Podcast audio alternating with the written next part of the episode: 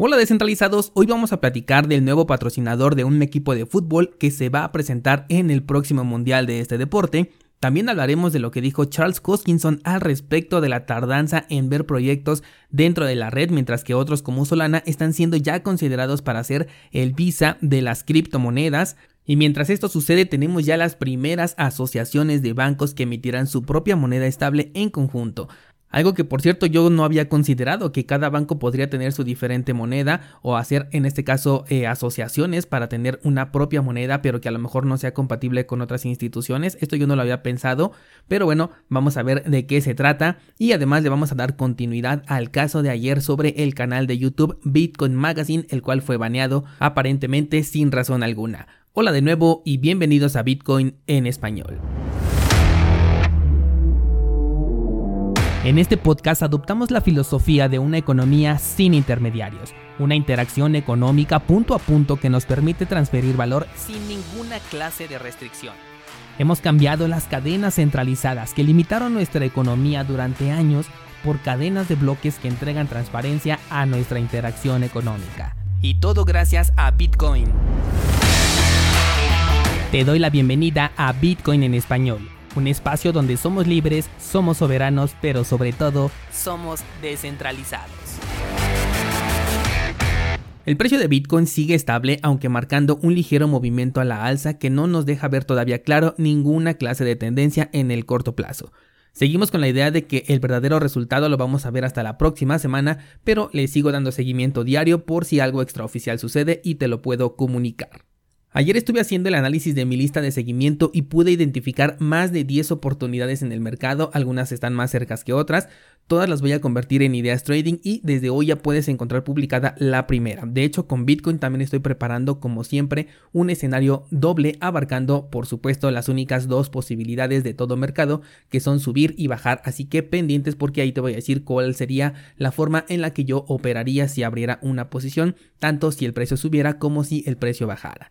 También te comento que voy a retomar los microanálisis, la verdad es que hay miles de proyectos, pero no todos son tan interesantes a veces, por lo que hice creo que fueron más de 100 microanálisis eh, de proyectos el año pasado y ya no encontraba otros que me llamaran mucho la atención, pero ahorita ya hay nuevos o bien algunos comenzaron a despertar, así que ya voy a agregar nuevos microanálisis también a la página. Todo esto lo encuentras en cursosbitcoin.com. Vámonos ahora sí con las noticias y resulta que Bitso, el exchange más grande de Latinoamérica, ha conseguido ser el patrocinador oficial de la selección mexicana de fútbol en el próximo Mundial de Qatar 2022. Esto es un evento que a mí me parece de lo más interesante porque estamos viendo cómo el sector tecnológico está avanzando a tal grado de que ya está en todos lados, o sea, lo vemos en cualquier parte. La verdad yo no soy muy fan del fútbol, o más bien no soy nada fan del fútbol, pero indirectamente siempre he estado expuesto a los partidos en la televisión y he visto la evolución de los patrocinios, desde marcas de bebidas, bancos, instituciones, pero poco a poco fui viendo, por ejemplo, marcas como PlayStation, Samsung, Electronic Arts, ya anunciados ahí directamente en los partidos de fútbol y eso me parecía muy interesante. Ahora ver al sector cripto ya en un evento que va a ser de talla mundial me parece algo impresionante. Hace algunos meses un descentralizado me preguntaba qué tan fuerte podría ser el impacto en el sector cripto cuando esta misma empresa de Bitso patrocinó al equipo nacional de Tigres, igual seguimos hablando de fútbol aquí en México, y a otro equipo en Brasil. Y ahora veo que esto solamente fue el primer paso porque iban por más. Un patrocinio local la verdad es que no me hacía mucho ruido, pero ya llevarlo a un evento mundial ya es otra cosa, además de que seguramente no va a ser la única marca cripto que veamos en este evento. ¿Cuáles son tus apuestas? ¿Quizás Binance o Coinbase? Pasemos a la siguiente noticia y resulta que tres bancos debidamente regulados en los Estados Unidos han hecho un pacto para utilizar una criptomoneda estable con paridad uno a uno con el dólar obviamente de Estados Unidos. Los bancos son el New York Community Bank, First Bank y Sterling National Bank. La moneda que van a utilizar va a ser el USDF, la cual se lanzó con el siguiente comunicado. El USDF Consortium se lanzó hoy con la misión de construir una red de bancos para promover la adopción y la interoperabilidad de una moneda estable acuñada por bancos, la cual facilitará la transferencia de valor compatible en la cadena de bloques, eliminando de esta manera la fricción en el sistema financiero y desbloqueando nuevas oportunidades dentro del sector cripto. Es un movimiento que me resulta también muy interesante, me hace preguntarme si el futuro de las finanzas cripto dentro del sector bancario serán así de independientes o de fragmentadas, es decir, que se manejen varias divisas separadas incluso entre aquellas que puede emitir un banco central, de las que pueda emitir por ejemplo un gobierno, o si al final se unirán y crearán solamente un clon de las divisas ya conocidas para facilitar la adopción e incrementar la interoperabilidad entre países. Porque imagínate, creo que sería un poco más confuso que tuviéramos por ejemplo el dólar y aparte el USDF, que es la que están creando ahorita este consorcio, y que después tuviéramos otro, eh, otra moneda estable que también tuviera la misma paridad con el dólar, pero que tuviera un nombre distinto, como que la gente se podría confundir. No sé si en el sector cripto ya estamos acostumbrados a que tenemos Tether, tenemos Binance USD y así un sinfín de monedas estables y se nos hace normal, pero eh, si esto está enfocado al sector tradicional, pues yo creo que sí les podría ser un poquito más complicado en lugar de simplemente llamarle dólar. Como decíamos ayer, es muy probable que este año veamos los inicios tanto de las regulaciones como del sector pseudo cripto institucional.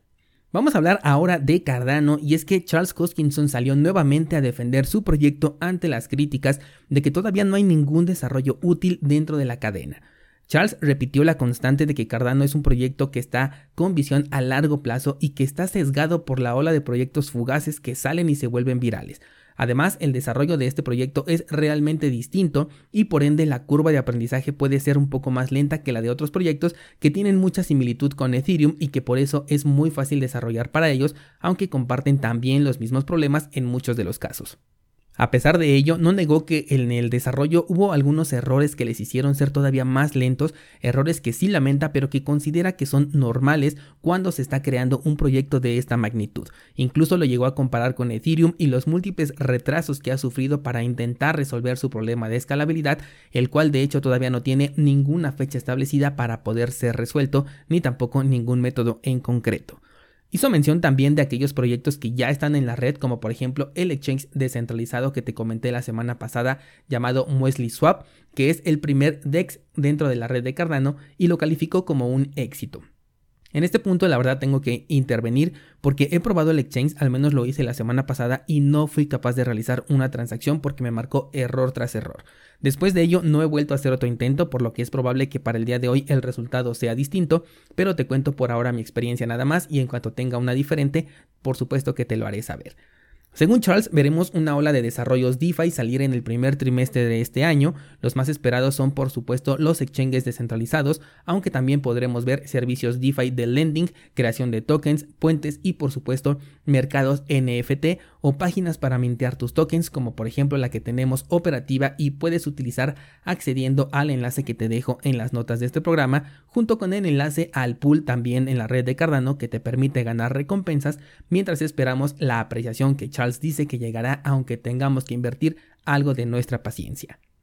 Cambiando de proyecto de Cardano nos vamos a Solana, el cual ha sido mencionado por Bank of America diciendo que se puede convertir en el Visa del sector cripto, es decir, la red más utilizada para realizar transacciones internacionales y esto sería gracias a sus altas velocidades de transacción. Aunque bien, últimamente nos hemos dado cuenta que podrán ser rápidas pero se congestionan muy rápido y esto lo tienen que solucionar. De hecho, mencionaron también que el coste de esta velocidad es justamente la centralización del proyecto. Aquí estamos hablando del clásico trilema de blockchain, el cual incluye seguridad, descentralización y escalabilidad. Hasta el momento, ningún proyecto ha conseguido resolver este trilema al 100%. Del mismo modo mencionó a proyectos como Avalanche como otros con bastante potencial y dijo que no es necesario que exista una única cadena, sino que pueden existir diferentes cadenas que sean utilizadas con diferentes propósitos y todas pueden convivir al mismo tiempo. Esto es algo con lo que concuerdo, aunque no me gustó mucho que dijera que Ethereum sería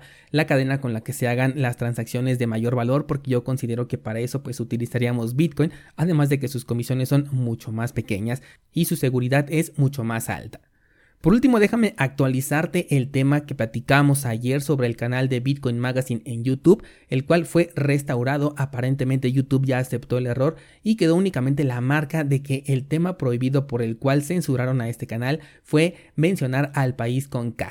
La semana pasada yo te hablé de los problemas que ocurrieron en Kazajistán los cuales provocaron no solo que se les impidiera a las personas hacer el uso de su dinero dentro de las instituciones bancarias, sino también hubo cortes de luz que afectaron a la minería de Bitcoin, la cual se estableció allí después de la prohibición que se hizo en China el año pasado. Fue un 18% del total de la minería de Bitcoin el que se vio afectado y lo pudimos ver, por ejemplo, en la mempool que ya algunas transacciones se estaban congestionando, no a grados impresionantes, pero sí teníamos que pagar un poquito más de comisión por transacción, al menos en horas pico. Al parecer YouTube nos quiere decir de qué podemos hablar y de qué no podemos de acuerdo a sus consideraciones, por ello es que tú puedes escuchar este podcast en otras plataformas como por ejemplo Odyssey, en donde además puedes obtener recompensas por el simple hecho de escuchar todos los días este podcast y por supuesto lo puedes escuchar en tu plataforma de streaming de podcast favorito. Ahora lo que toca es irnos al Discord para debatir cómo ves el desarrollo de Cardano cuatro meses después de que se hayan liberado